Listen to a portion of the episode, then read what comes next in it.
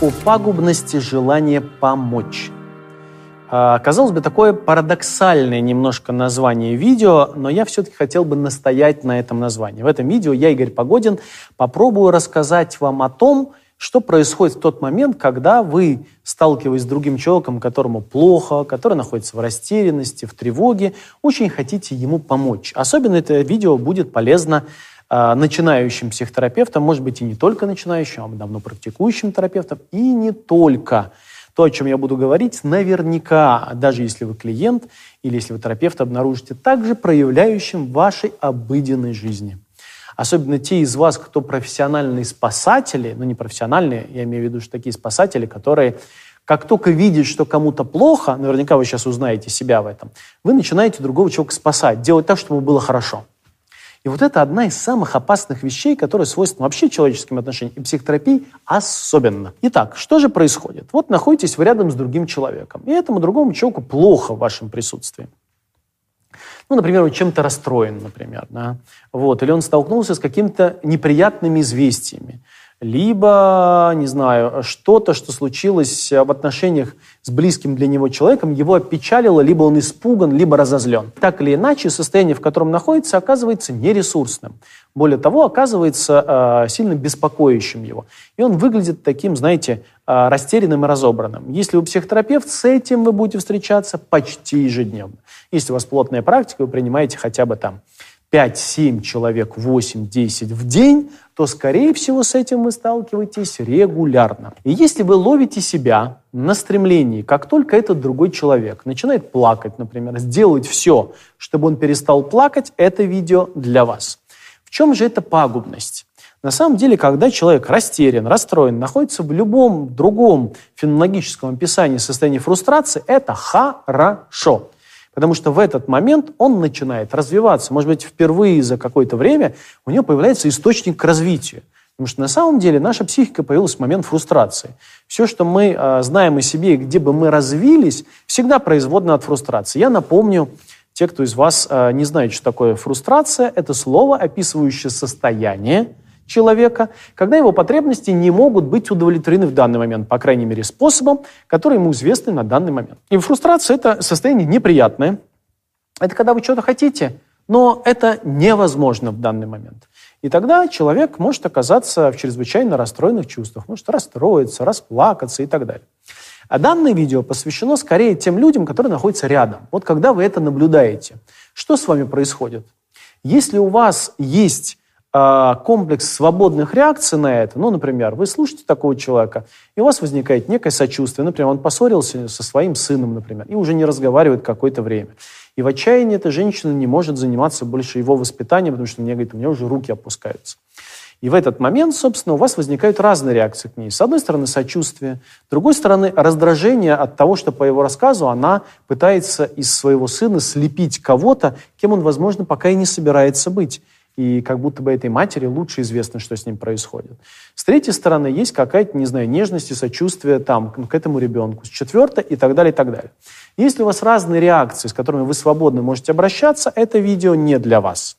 Но если в этот момент у вас возникает желание как-то спасти этого человека, сделать так, чтобы он не печалился, дать ему какой-то совет, ловите себя на таком навязчивом желании что-то порекомендовать, либо прокомментировать так, чтобы ему стало понятнее, утешить его, успокоить, сказать «не волнуйся, все будет хорошо» и так далее, то это то, чему я хочу сейчас привлечь ваше внимание.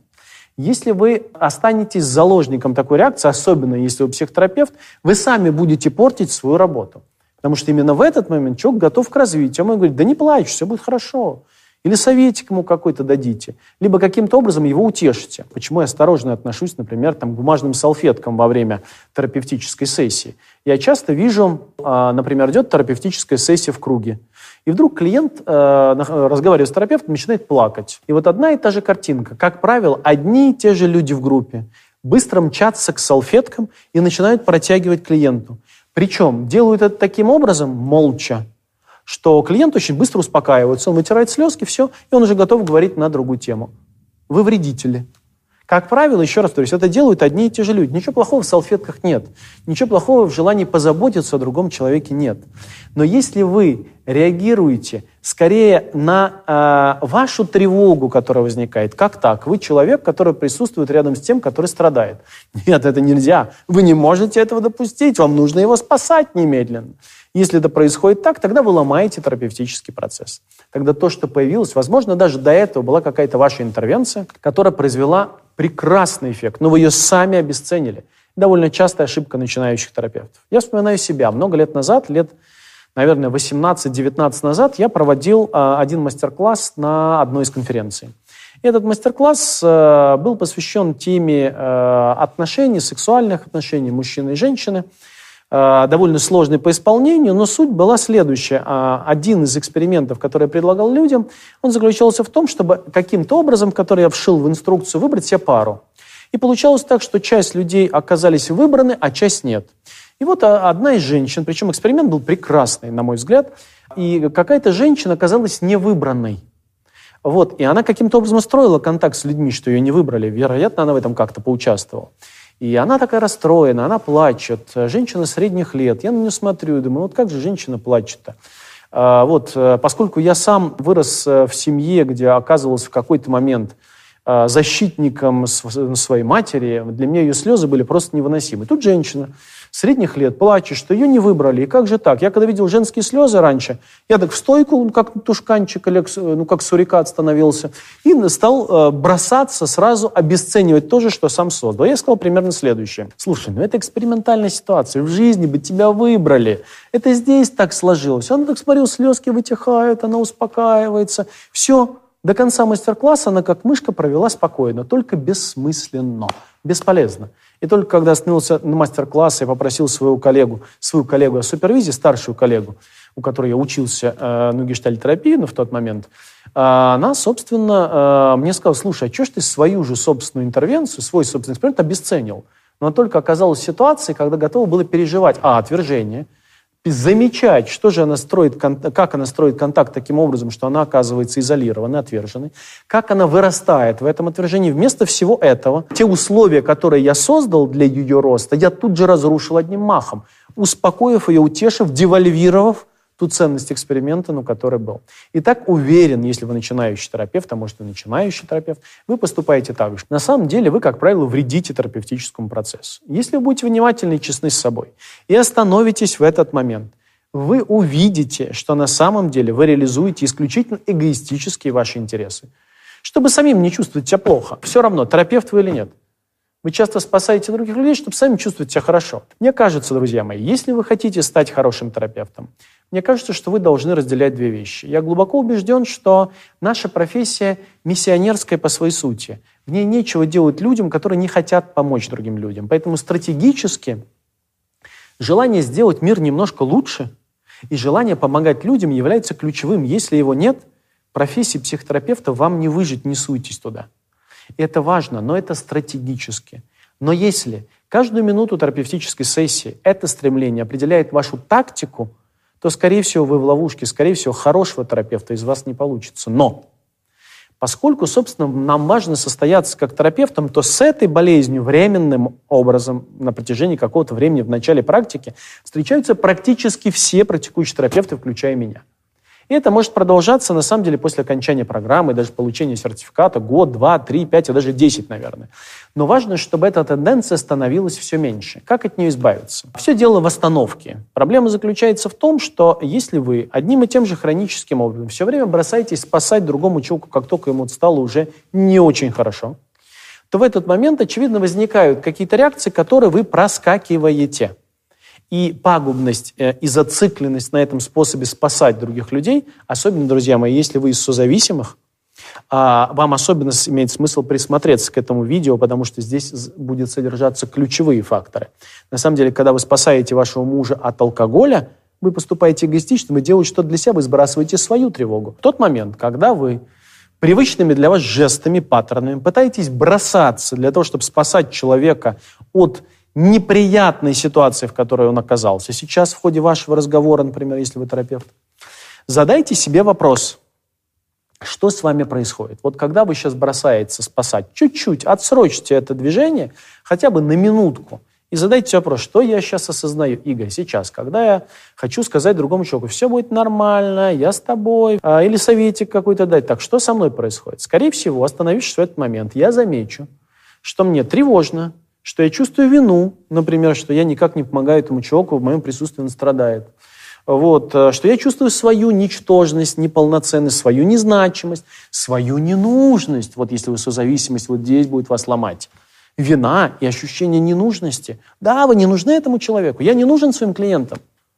Я надеюсь, что я важный человек, для них помогаю им развиваться, но я не нужен.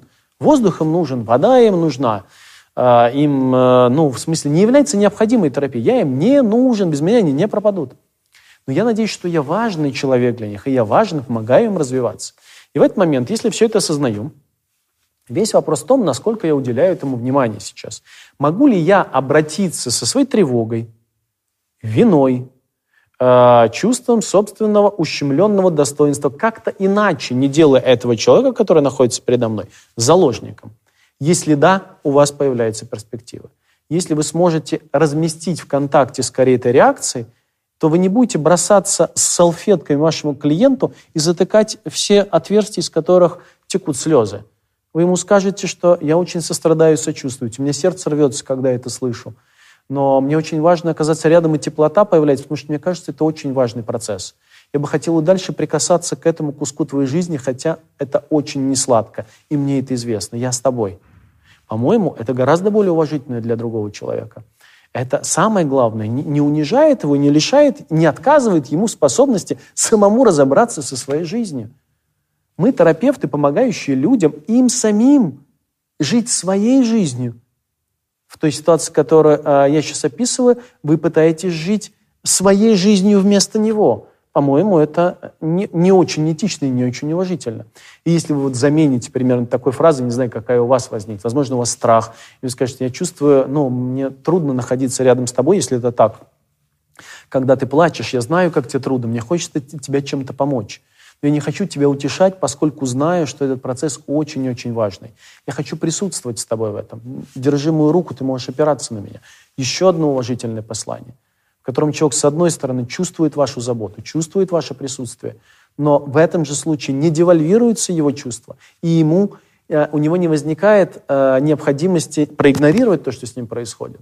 Он оказывается перед выбором, как ему с этим обращаться. Крутяк, супер – Поэтому все, что вам нужно, друзья, если вы из э, таких оголтелых помощников, просто э, от невыносимости страдающих, что вы еще не спасли весь мир, приостанавливаться в том моменте, когда в очередной раз надеваете черный плащ и бросаете спасать этого другого человека. Что со мной сейчас происходит?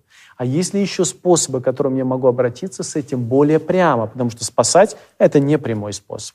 Это способ справиться с вашими какими-то чувствами. Не справляйтесь, дайте возможность им жить. Скажите о них тому человеку, разместите их ВКонтакте. Итак, желание помогать другим людям как основа вашей некой философии жизни и стратегии применительно к вашей психотерапии, э, к вашей профессии. Это круто, это здорово, это делает вас устойчивым в практике, это э, придает вам силы, потому что у вас появляется некая миссия делать мир немного лучше – с другой стороны, если вы это определяет тактику, каждый шаг вашей жизни, это плохо. В этот момент имеет остановиться и сказать, что сейчас со мной происходит, из каких мотивов я пытаюсь спасти этого человека. И попробовать разместить те реакции, которые у вас возникают. Надеюсь, это видео оказалось для вас полезным, друзья. С вами был Игорь Погодин. Если это видео оказалось реально полезным, делитесь с друзьями, ставьте лайк, и очень скоро мы увидимся у вас с новым видео уже через неделю на канале Погодин Академи. Удачи!